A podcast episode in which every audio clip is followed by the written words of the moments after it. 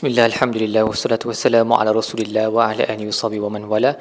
InsyaAllah dalam episod kali ini kita akan membincangkan tadabur bagi muka surat 216 Surah Yunus ayat 62 sehingga ayat 70 Baik, ayat pertama muka surat ini Allah bercakap tentang uh, awliya'nya His allies ala inna awliya Allahi la khawfun alaihim wa lahum yahzanun.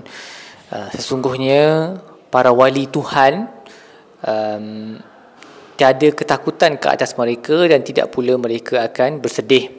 Jadi Ibn Ashur berkata, um, ini ayat ni tak bermaksud tak bermaksud uh, para wali ni takkan ditimpa kesedihan sebab Nabi sallallahu alaihi wasallam contohnya berkata um, ketika kematian anaknya yang terakhir uh, Ibrahim kan wa inna la firaquka ya Ibrahim la mahzunun kami diselubungi kesedihan wahai Ibrahim kerana pemergianmu jadi um, maksud mereka tidak akan Allah sebut walahum yahzanun mereka tidak akan bersedih ni. Dia tak merujuk kepada kesedihan yang yang natural yang memang kita akan rasa sebagai manusia apabila ditimpa musibah Tetapi ini jenis kesedihan yang uh, tidak berkekalan. Dia akan hilang dengan kesabaran um, dan dia tidak berterusan lah. Kesedihan yang Allah rujuk dalam ayat ini adalah kesedihan yang membawa kehinaan ataupun diatasi oleh musuh ataupun kesedihan sehingga agama dan kekuatan dan um, uh, kekuatan uh, habis di, dihapuskan. Inilah um, inilah kesedihan yang dimaksudkan uh, dalam ayat ni.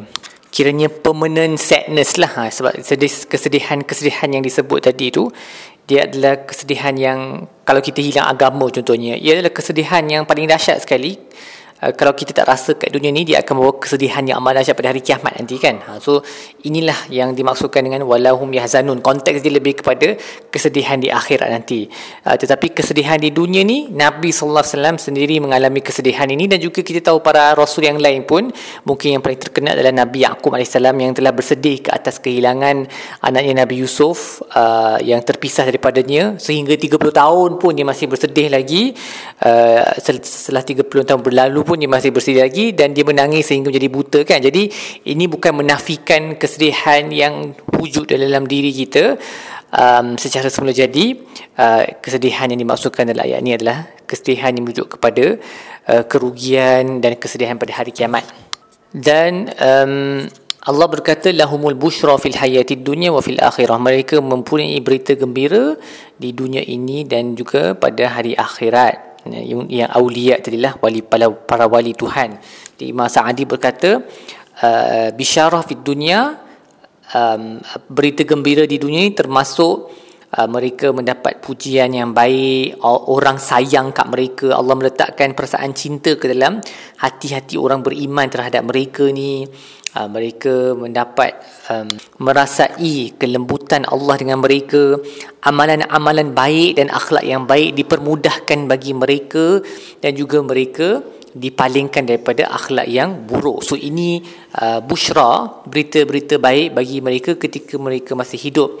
Manakala pada akhirat pula uh, yang pada awal sekali setelah kematian mereka adalah ketika uh, nyawa mereka dicabut roh mereka dicabut uh, pada ketika itu sudah pun mereka mendapat berita gembira tentang keridhaan Allah uh, oleh para malaikat dan juga tentang uh, nikmat yang berkekalan yang bakal menunggu dan pada hari kiamat um, dia akan menerima kesempurnaan nikmat tersebut dengan memasuki syurga dan keselamatan daripada azab api neraka yang sakit Kemudian um, Allah berkata kepada Nabi SAW, "Wala yahzunka qawluhum, janganlah bagi kataan mereka menyedihkan kamu. Innal izzata lillahi jami'a, kerana izzah itu kepunyaan Allah keseluruhannya. Wassami'u alim, dia yang maha mendengar lagi maha mengetahui." Jadi uh, Imam Ibn Ashur berkata, Allah sebut innal izzata lillahi jami'an, ia adalah um, penerangan kepada uh, apa yang disebut sebelumnya iaitu janganlah kamu bersedih. Apa kaitan dia? Dia seolah-olah Nabi uh, menyebut di dalam hatinya bagaimana aku tidak bersedih sedangkan golongan musyrikun uh, tidak berhenti um, menghendap aku tidak berhenti memberi ancaman ke ke atas aku. Sedangkan mereka ini adalah uh, ahlul izzah. Mereka adalah uh, orang yang mempunyai kuasa. Lalu Allah menjawab kepadanya um, bahawa aizah mereka ni sebenarnya macam tak wujud pun sebab aizah mereka adalah limited. Dia ada had dia dan dia akan habis kerana aizah ataupun kekuatan dan kemuliaan yang hakiki adalah kepunyaan Allah semata-mata. Dan seperti mana dia menghantar mengutuskan kamu begitulah dia akan memberi kamu uh, izzah jangan takut kepada uh, kekuatan yang dilihat pada uh, orang lain kerana apa-apa kekuatan yang mereka miliki is nothing. So do not be sad over what they say kemudian Allah berkata um, Allah mengungkap kata-kata uh, orang musyrikun uh, antara mereka yang berkata waqad takhadallahu waladan. Allah telah mengambil seorang anak. Subhanahu maha suci Allah wal ghani. Ya Allah tu maha kaya lahu ma fis samawati wa ma fil ard. Allah uh, kepunyaannya lah uh, langit-langit dan bumi. In indakum min sultanin bihadza. Um, adakah kamu mempunyai uh, bukti tentang apa yang kamu sebutkan ini ataquluna 'ala Allahi ma la ta'lamu. Atau adakah kamu menyebut tentang Allah apa yang kamu tiada ilmu tentangnya? Dan uh, Imam Al-Alusi berkata di dalam ayat ini terdapat dalil bahawa setiap perkataan yang tiada dalil maka dia adalah uh, kejahilan. Okey dan uh, perkara-perkara akidah seperti yang kita sebut dah banyak kali dia perlu kepada dalil yang qat'i yang jelas uh, dan taklid iaitu mengikut seorang secara membuta tuli dia tidak cukup um, sebagai um, sebagai hidayah maksudnya taklid dengan hidayah ni they don't go together dia sepatutnya kita kena ikuti sesuatu di atas bukti yang nyata dan bukan uh, membuta tuli sahaja. Baik, apa yang kita belajar daripada muka surat yang pertama, ingatlah bahawa para awliya Allah, mereka adalah ahlul iman dan takwa. Mereka adalah orang yang beriman dan bertakwa seperti mana yang disebut dalam ayat Al-Lazi um, ala inna awliya Allah la khawfun alaihim wa lahum yahzanun. Allazina amanu wa kanu yattaqun.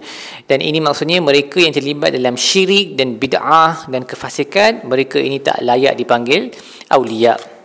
Kemudian kita juga belajar bahawa uh, apabila kita mendengar apa-apa kata-kata yang menyakitkan hati maka janganlah bersedih secara uh, keterlaluan kerana kekuasaan yang hakiki adalah bersama dengan Allah um, dan mereka yang mentaatinya. That is true. Itulah aizah yang sebenar kemuliaan yang sebenar. Jadi tak perlulah terlalu uh, bersedih dengan kata-kata orang.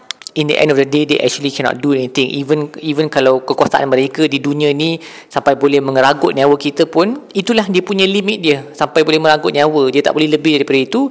Seperti mana uh, Fir'aun telah berlaku kejam terhadap ahli para ahli sihir kan? Dan mereka punya keimanan Uh, membolehkan mereka menjawab Firaun dan berkata tak apalah kamu buat kerana kekuasaan kamu hanya di dunia ini sahaja kami mengharapkan keampunan daripada Allah dan akhir sekali berusahalah untuk tidur pada awal malam um, supaya kita dapat um, bangkit lebih awal untuk bertahajud dan menghabiskan siang hari dengan bekerja kerana itu uh, selari dengan fitrah yang Allah uh, ciptakan kita di atasnya. So sebab tu Allah sebut huwa allazi ja'ala lakumul laila litaskunu fihi wan nahara mubsira. Inna fi dhalika laayatin liqaumin yasma'un. Dia yang menciptakan malam bagi kamu berehat di dalamnya dan juga mata uh, siang hari supaya kamu boleh melihat. Dan di dalam itu adalah ayat-ayat bagi kaum yang mendengar. Baik setakat itu sajalah tadabbur kita bagi muka surat ini. Insya-Allah kita akan sambung dengan episod-episod lain. Wassallallahu ala sayyidina Muhammad wa ala alihi wasallam. Walhamdulillah rabbil alamin.